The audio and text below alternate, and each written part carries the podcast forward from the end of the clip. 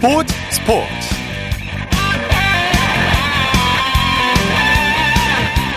여러분 안녕하십니까? 아나운서 이창진입니다. 오늘 남자 프로농구 배열들의 잔치인 올스타전이 열렸는데요. 예매 시작 3분 만에 표가 매진될 정도였고요.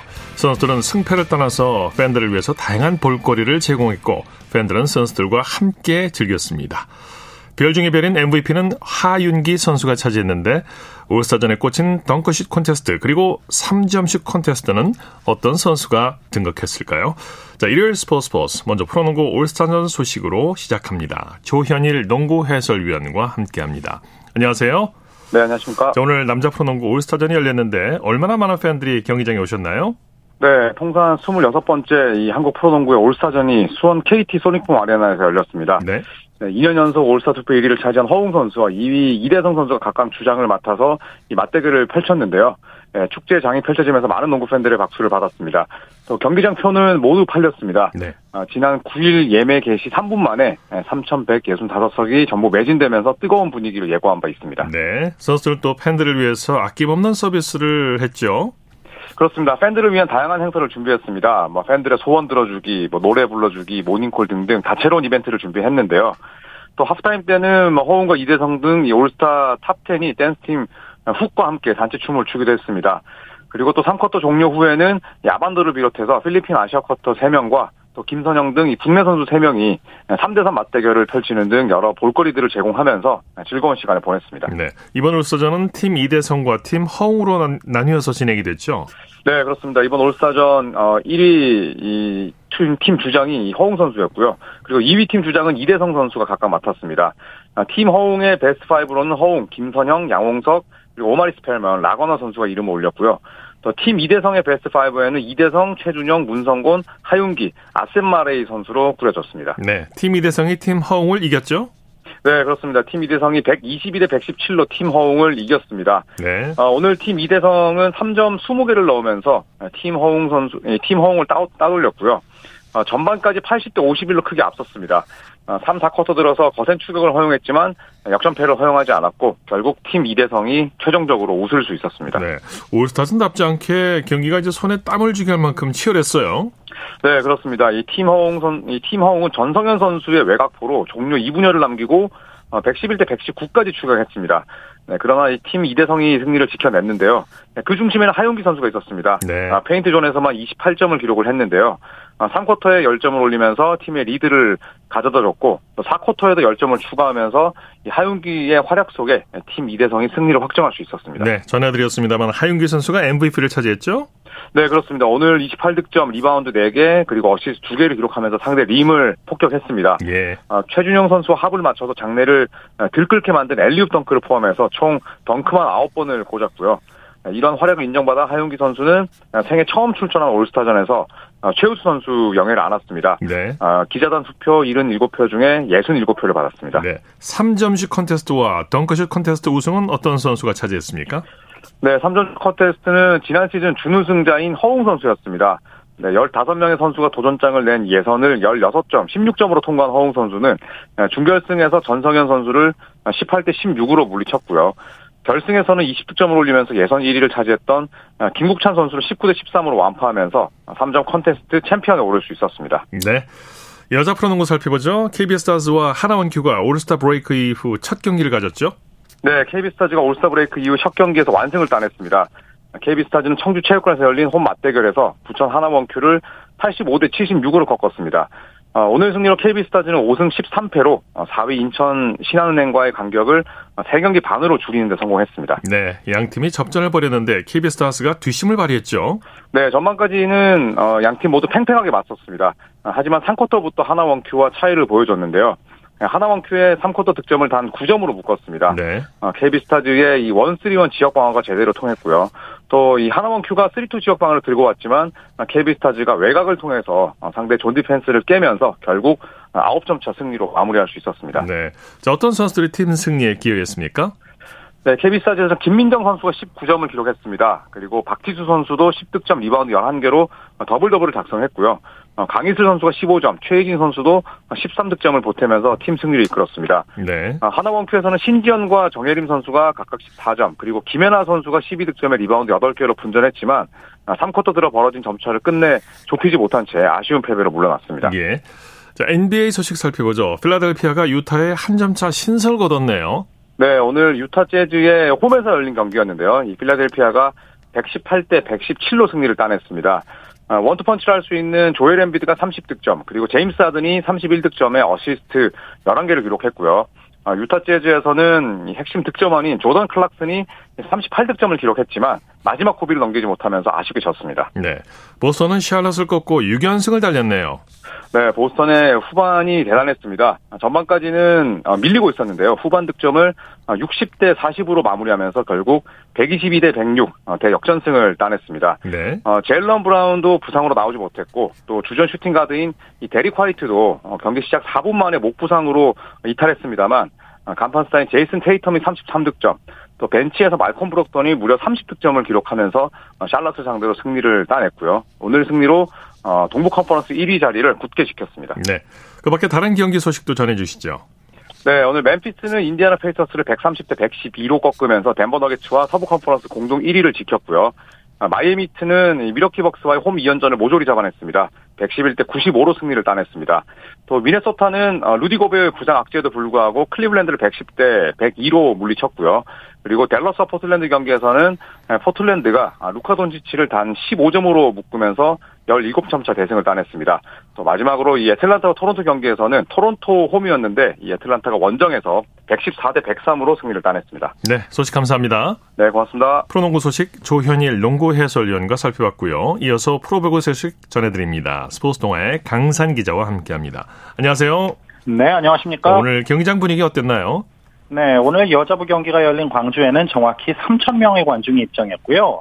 남자부 경기가 열린 천안에도 2,388명의 관중이 들어찼습니다. 네. 이제 주말 경기 평균 관중 2,000명은 훌쩍 넘어가고 있는 예. 만큼 배구가 확실한 인기 종목이 됐다는 증거죠. 여자분은 뭐 웬만하면 3천 명이 넘어가는군요. 특히. 흥국생명이 경기를 하면.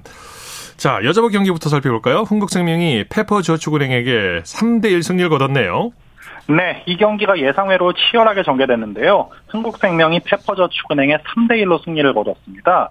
매 세트 3점 차이 내의 접전 승부에서 흥국생명의 집중력이 빛났고요. 흥국생명은 오늘 승리로 선두 현대건설과의 격차를 5점으로 줄였습니다. 네, 2위 팀과 최하위 팀이 맞붙었는데 말씀하신 대로 아주 그 역전에 재역전을 반복할 정도로 치열했어요. 그렇습니다. 세트 스코어 1대1로 맞선 3세트가 승부의 분수령이었는데요. 흥국생명이 3세트 막판 18대 21로 끌려가면서 굉장히 어려운 상황을 맞이했습니다만 옐레나의 퀵오픈과 이주아의 블로킹 등으로 역전에 성공했고 네. 27대 27 듀스에선 옐레나의 퀵오픈에 이어 랠리 끝에 터진 김다은의 퀵오픈으로 3세트를 따낸 게 결정적이었습니다. 네, 김연경, 옐레나 이 두 선수가 이제 상승 효과를 발휘했죠. 그렇습니다. 오늘 옐레나가 28점, 김현경이 29점에 나란히 40%가 넘는 공격 성공률로 힘을 보탰고요. 김다은 선수도 12점으로 한층 더 성장한 모습을 보여줬습니다. 네. 흥국생명, 페퍼저축은행 두 팀 다 감독이 공석인 상태로 경기를 치르고 있죠. 그렇습니다. 흥국생명은 김대경 감독 대행, 페퍼저축은행은 이경수 감독 대행 체제로 시즌을 치르고 있는데요. 지금 흥국생명은 이영수 수석 코치마저 사퇴하면서 이른바 대행의 대행 체제로 경기를 치르고 있습니다. 뭐 여전히 우승권 다툼을 하고 있는 만큼 세터 문제를 어떻게 풀어내느냐가 관심사로 떠올랐습니다. 네. 남자부에서는 현대캐피탈이 삼성생명을 제압했네요. 네, 남자부 경기에서는 오늘 현대캐피탈이 삼성화재를 3대 1로 걷고 올 시즌 4차례 맞대결을 모두 승리로 장식했습니다. 네. 삼성화재는 3연패에 빠졌습니다. 네. 허수봉과 전광인 선수가 펄펄 날았죠. 아, 오늘 대단했습니다. 허수봉 선수가 양팀 통틀어 최다인 23점에 71.4%, 전광인 선수는 21점에 85%의 공격 성공률로 활약을 했고요. 블로킹에서도 11대 5로 2배 이상의 차이를 보이면서 3, 4세트의 접전을 승리로 장식했습니다. 네. 국내 선수들은 고른 활약을 했는데 외국인 선수들이 활약해서 희비가 엇갈렸죠. 오늘 경기의 희비가 엇갈린 포인트였죠. 현대캐피탈의 올해 오른 19점을 올린 데다 리시브에도 확실하게 가담하면서 팀의 공격 효율을 크게 높였고요. 반면 삼성화재의 이크바이리 선수는 16점을 올렸지만 성공률이 37%에 그치면서 아쉬움을 남겼습니다. 네. 김상우 감독이 주심과 부심에게 강하게 항의를 했는데 뭐 때문에 이렇게 항의를 한 겁니까? 사실 4세트 18대 17로 삼성화재가 앞선 상황이었죠. 치열한 랠리 끝에 시도한 신장호의 공격이 터치아웃 판정을 먼저 받았습니다. 여기서 현대캐피탈에서 강력하게 항의를 하자 주심의 재량으로 비디오 판독을 요청해서 번복이 됐는데요. 이 심판의 시그널이 나오고 나서 항의를 받고 비디오 판독을 자체적으로 진행한 부분에 대해서 김상우 감독이 아쉬움을 나타낼 수밖에 없었습니다. 예. 자, 프로배구 중간 순위 한번 살펴볼까요? 네, 남자분은 승점 53점의 대한항공이 선두고요. 43점의 현대캐피탈이 2위, 33점의 OK금융그룹과 32점의 우리카드, 26점의 한국전력이 3위부터 5위를 형성하고 있고요. 승점 18점의 KB손해보험, 17점의 삼성화재가 6위와 7위입니다. 여자분은 승점 56점의 현대건설과 51점의 한국생명이 1, 2위를 형성하고 있고요. 승점 32점의 도로공사, 31점의 GS칼텍스, 26점의 KGC 인삼공사가 3위부터 5위까지 형성을 해놨고요. 22점의 IBK 기업은행이 6위, 승점 4점의 페퍼저축은행이 7위입니다. 네, 소식 감사합니다. 고맙습니다. 프로배구 소식 스포츠 동아의 강산 기자와 함께했습니다.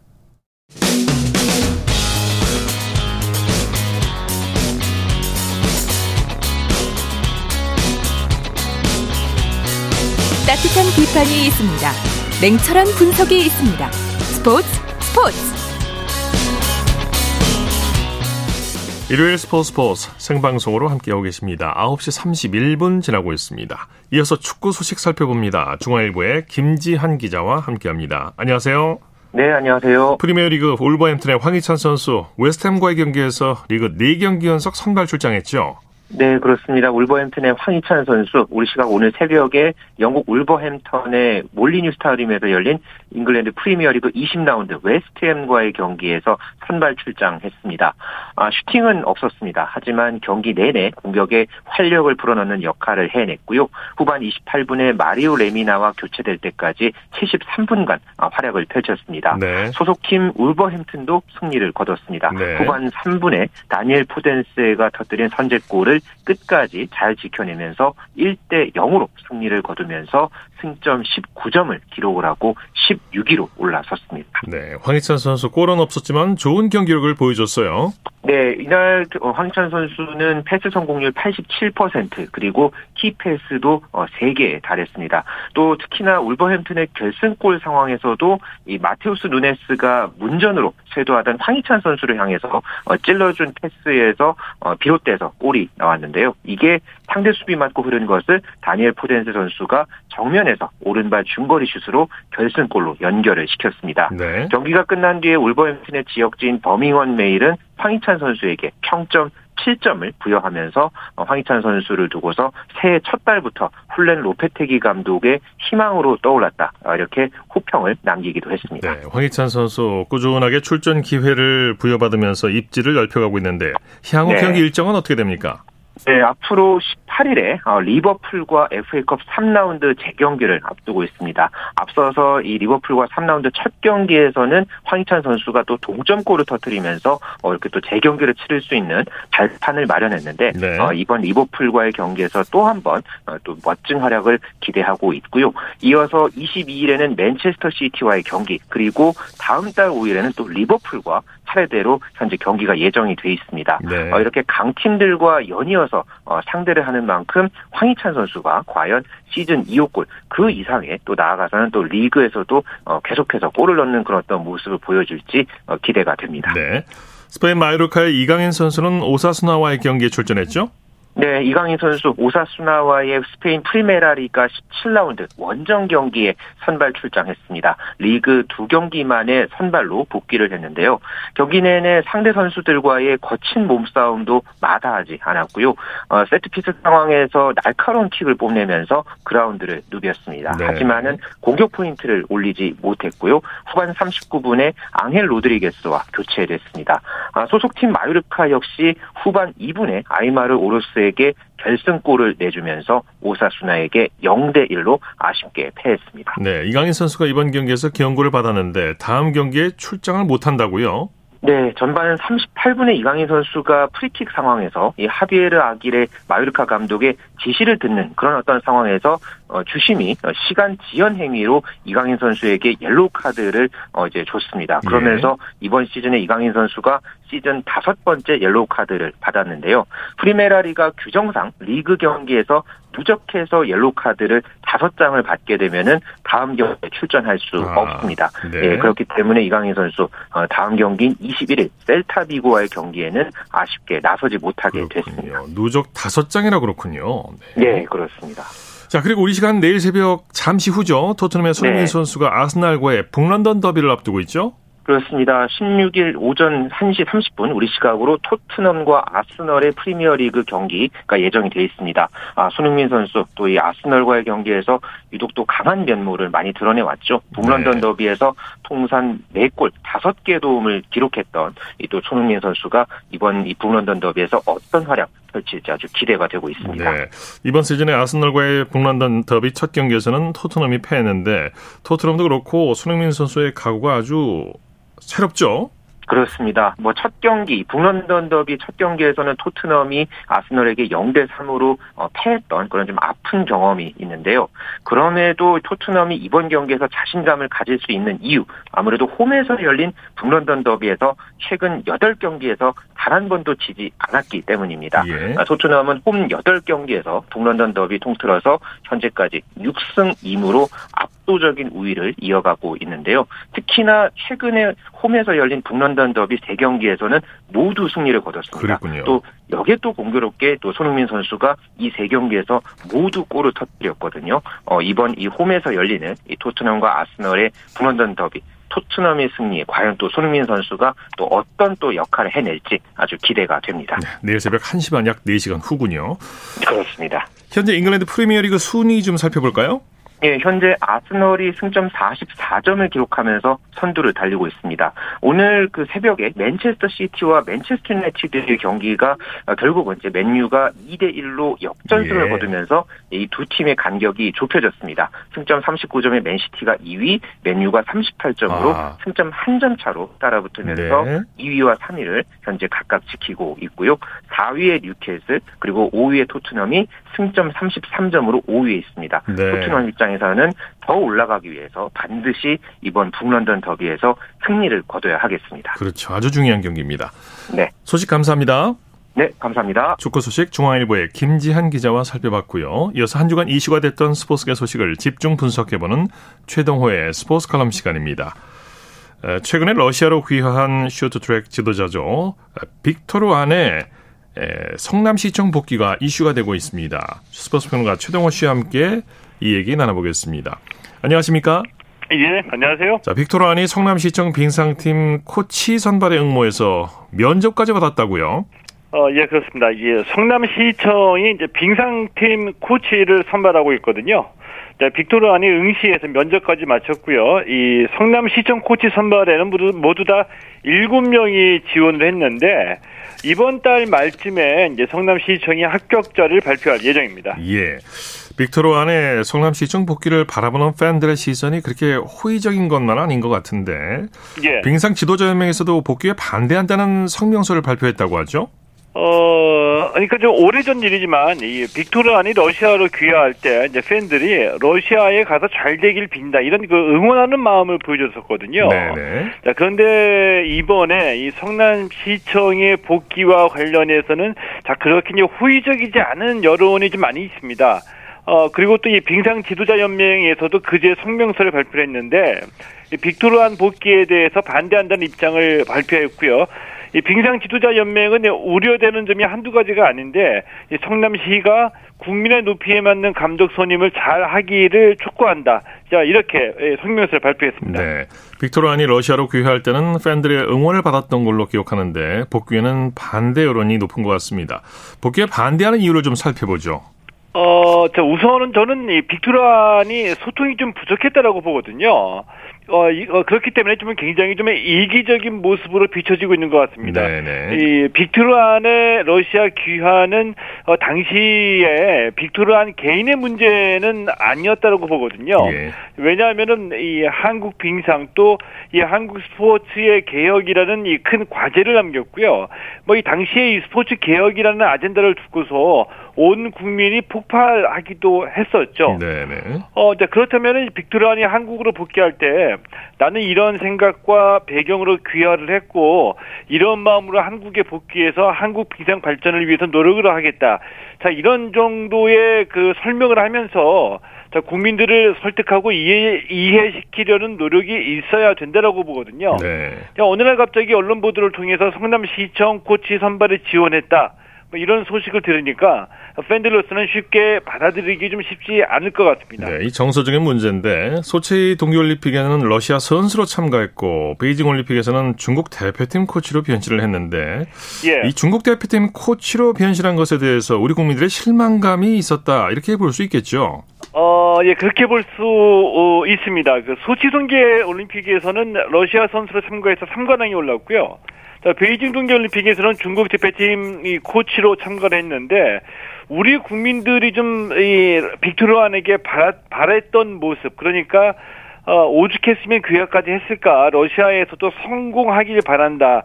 여기에 부응하는 모습이 나오지 않았다는 거죠. 예. 이게 뭐냐면은 어, 러시아에서 성공한 지도자로 한국 빙상도 잘 되기를 응원한다.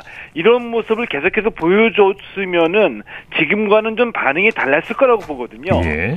자, 근데 빅토르안의 행보는 철저하게 어, 자기 이익만을 챙기면서 좋은 곳만 찾아다니는 이런 느낌이 좀 든다는 얘기죠. 예. 어, 아마도 이런 면에서 팬들이 좀 부정적으로 평가한 것 같습니다. 사실 뭐 스포츠계에서는 국적을 바꾼다거나 외국인 지도자로 어, 올림픽에 참가하는 게 그렇게 비난받을 일만은 아닌데. 예. 그래서 빅토르아는 여러 가지 그 정서적인 면도 있는 것 같고 좀 이유를 좀 살펴보죠, 자세히.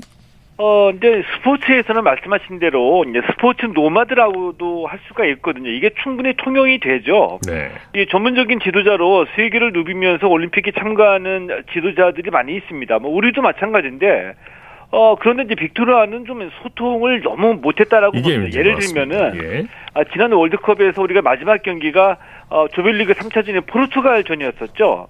자, 이때 이 벤투 감독이 포르투갈은 나의 조국이기 때문에 포르투갈 국가가 연주될 때 나는 따라 부르겠다. 그런데 지금 나는 한국 대표팀 감독이기 때문에 승리를 위해 최선을 다할 것이다. 이렇게 얘기를 했었거든요. 예, 예. 근데 이 얘기를 이해하지 못할 새는 없다라고 봅니다. 너무나 당연하다고 보는 거죠. 그러면서 예. 이해가 되는 거고요. 그런데 아, 빅토르안은 그러지 못했다는 거죠. 네. 그러고 보니까 빅토르안이 이제 국내 언론과의 접촉이 거의 없었던 것 같고 소치 동계올림픽에서도 한국 취재진을 의식적으로 좀 피했었죠. 어, 예, 그랬습니다. 이 베이징 소치대에도 그랬고요. 근데 베이징 동계올림픽에서도 어, 이 빅토르안이 그저 이 중국 대표팀 코치 그 이상 그 이하도 아니었었거든요. 예. 딱 그냥 중국 대표팀의 코치였습니다. 어, 근데 그런데 이뭐 사실은 이 중국 코치를 맡고 있다고 하더라도 한국의 취재진 만나면 웃으면서 야, 한국 선수들도 잘하길 바랍니다. 이렇게 그냥 한마디 하고 지나가면 되거든요. 네네. 근데 우리 취재진과는 의도적으로 접촉을 안 했죠. 네. 이건 마치 메달 따내기 위해서 한국을 반드시 꺾어야 된다. 이 스포츠 지도자가 아니라 그냥 이기는 것 외에는 어, 아무것도 없는 이기는 게 전부가 다인 이 승리 청부업자와도 같은 그런 느낌을 줬다는 거거든요. 네. 근데 우리 팬들이나 우리 국민들이 말은 안 해도 이런 거를 아주 예민하게 잘 잡아냅니다. 느낀다는 네. 거죠. 네. 그 결과가 지금 나타났다는 겁니다. 네, 말씀 감사합니다. 예, 고맙습니다. 최동호의 스포츠 컬럼 스포츠 평론가 최동호 씨였습니다. 강원 영동 지방에 많은 눈이 내렸고 지금도 내리고 있는데요. 어, 시설물 농작물 관리 잘 해주시고 해당 지역 운전하신 분들은 조심 운전하셔야겠습니다. 자, 강릉 KBS 연결해서 현재 기상 상황 상황 자세히 알아보겠습니다. 강릉 KBS의 최종화 리포터 전해주시죠. 쳤다 하면 홈런이고 슛 골이고 각본 없는 한편의 드라마 그것이 바로 그것이 바로 손에 잡힌 우승 트로피 목에 걸린 그 배달 너와 내가 하나 되는 그것이 바로 그것이 바로 그것이 바로 꿈꾸던 스포츠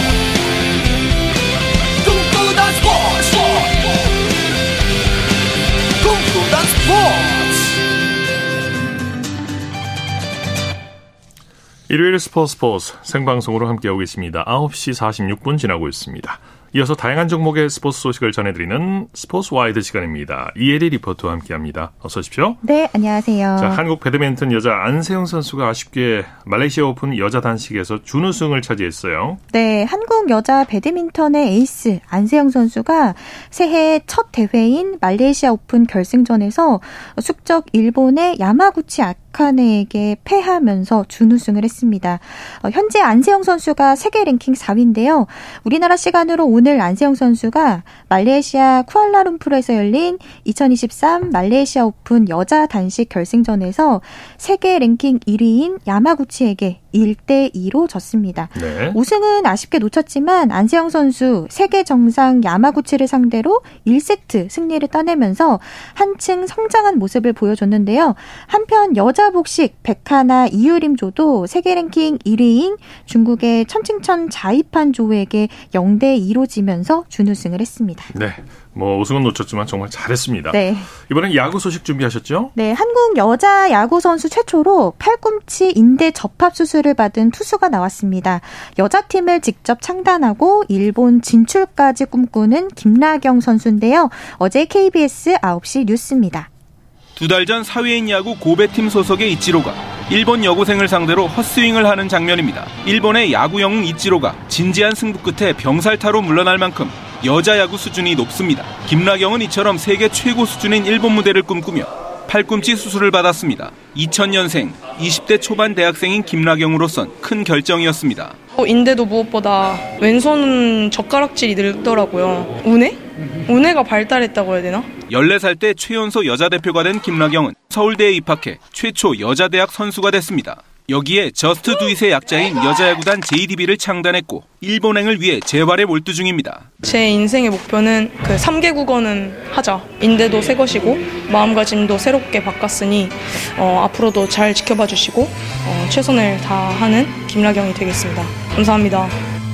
최근 경기도 남양주시에서 야구에 대해 강연까지 하며 청소년의 꿈을 응원하기도 한 김나경. 지금은 비포장 도로라도 본인이 직접 포장 도로를 깔겠다는 각오로 일본 무대를 녹화할 계획입니다. KBS 뉴스 김도환입니다. 자, 우리가 지금 한겨울에 와 있는데요. 이런 겨울에 이런 때 즐길 수 있는 다이내믹한 스포츠를 소개해 주신다고요? 네, 바로 빙벽 등반입니다. 수십 미터 높이의 꽁꽁언 폭포를 오르는 건데요. 네. 지난 9일 월요일 KBS 9시 뉴스입니다. 눈 덮인 기암괴석이 병풍처럼 펼쳐져 만들어낸 계곡. 매서운 추위에 시간마저 얼어붙은 듯 아홉 구비를 돌아 떨어지던 폭포수가 그대로 멈춰섰습니다. 빙벽의 높이는 60m, 두께는 1m나 됩니다. 까마득해 보이는 빙벽의 꼭대기를 향해 한 발, 두 발 걸음을 뗍니다. 활 모양 망치로 얼음을 깨 고정을 하고 뾰족한 날이 달린 신발로 몸을 받칩니다. 깨진 얼음 조각이 순간순간 굴러 떨어집니다. 대자연의 신비에 도전하는 인간의 사투. 지켜보는 이들까지 손에 땀을 쥐게 합니다. 진짜 스포츠 정신이 대단하다. 인간의 한계를 좀 넘어서지 않나 그래서 새로운 감회가 깊었습니다. 구곡폭포는 1년 12달 가운데 한겨울 딱 두 달만 등반객들의 발길을 허용합니다. 자연이 선물하는 특별한 순간을 위해 전국에서 예약이 줄을 잇고 있습니다. 하루 10팀, 40명만 등반이 가능합니다. 만약에 사태를 대비해 배치된 등반 전문가들, 선등자 같은 경우 특히 낙빙에 취약한데 그런 부분들 신경 써서 이 서로 간에 배려하면서 등반을 할 수 있었으면 좋겠습니다. 코로나19로 중단됐다가 3년 만에 다시 시작된 춘천 구곡폭포 빙벽 등반. 이번 겨울엔 다음 달 말까지만 즐길 수 있습니다. KBS 뉴스 김은영입니다. 네, 어, 이 아이스 클라이밍의 박희용, 이숙희 선수가 청송에서 열린 클라이밍 월드컵 아시아 선수권에서 정상에 올랐다고요? 네, 이번 대회는 클라이밍 월드컵과 그리고 아시아 선수권을 겸해서 열렸는데요. 네. 먼저 박희용 선수가 오늘 경상북도 청송 아이스 클라이밍 월드컵 경기장에서 열린 남자 리드 결선에서 1위를 차지했고요. 여자 스피드에서는 이숙희 선수가 결승에서 체코의 아네타 루제카 선수를 꺾고 하고 우승을 했습니다. 한편 여자 리드의 신운선 선수는 월드컵에서는 2위를 했지만 이번 대회에 출전한 아시아 선수 중에서는 1위에 오르면서 아시아 선수권 챔피언이라는 타이틀도 얻었습니다. 네. 자, 우리나라 선수들이 활약이 대단합니다. 쇼트트랙 기대주 김길리 선수 주니어 대표팀 선발전에서 싹쓸이 우승을 했군요. 네, 2023 전국 남녀 주니어 쇼트트랙 스피드 스케이팅 선수권 대회에서 김길리 선수가 어, 우승을 했습니다. 네. 여자 500m, 1000m, 1500m 개인 종목에서 모두 우승을 하면서 더불어서 국제 빙상 경기 연맹 세계 주니어 쇼트트랙 선수권 대회 출전권까지 획득을 했는데요. 이외에도 서수아 오송미, 김지원 선수가 여 여자 주니어 국가대표로 뽑혔고요. 남자 주니어 대표로는 신동민, 이동현, 이동민, 이도규 선수가 선발이 됐습니다. 네. 이 남녀 주니어 대표팀은 오늘 27일 금요일부터 29일 일요일까지 독일 드레스덴에서 열리는 주니어 선수권 대회에 출전합니다. 네. 스포츠와이드 이혜리 리포터와 함께했습니다. 수고했습니다. 네, 고맙습니다.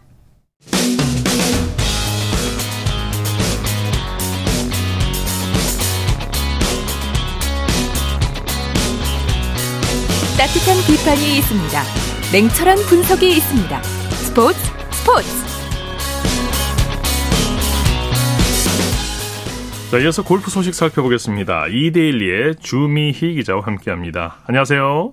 네, 안녕하세요. 자, 하와이에서 2주째 PGA 투어가 대회가 열리고 있는데 지난주 김주영 선수에 이어서 이번 주는 김시우 선수가 선전하고 있죠?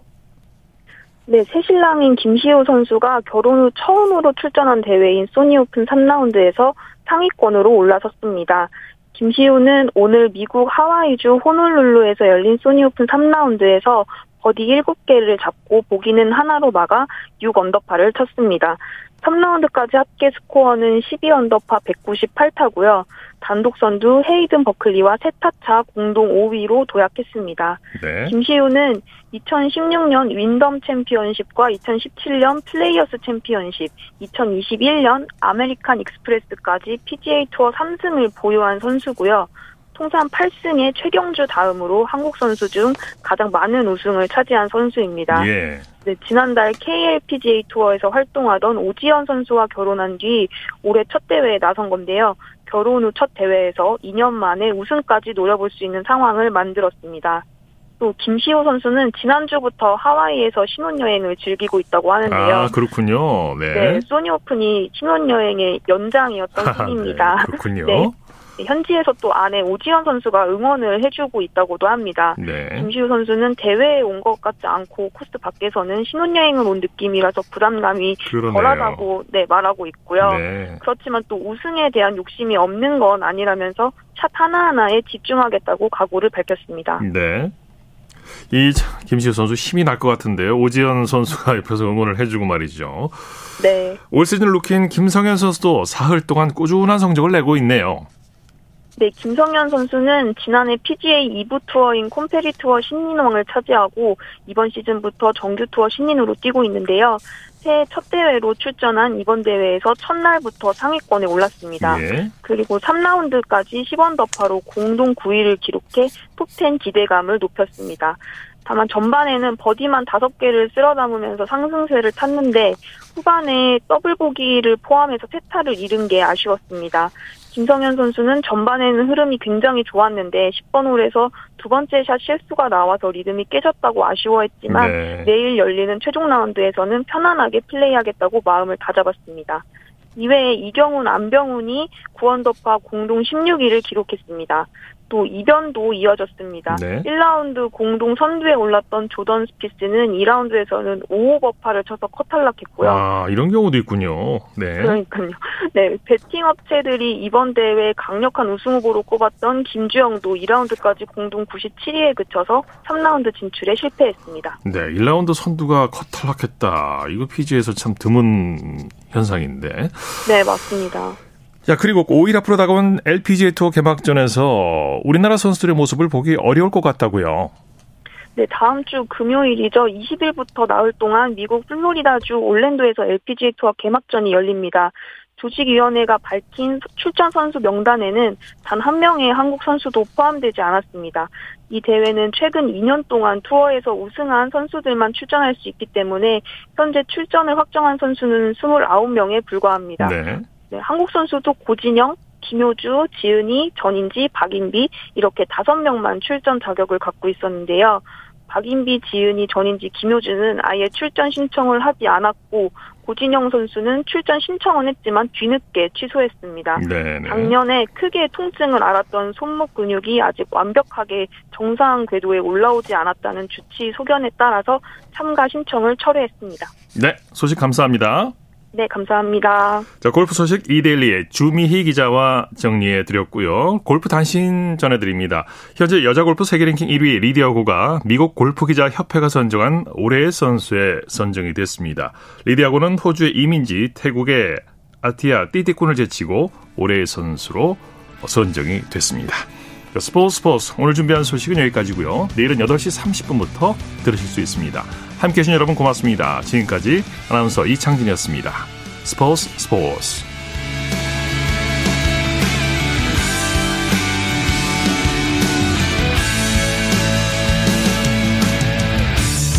the sun goes down in front of me reminds me where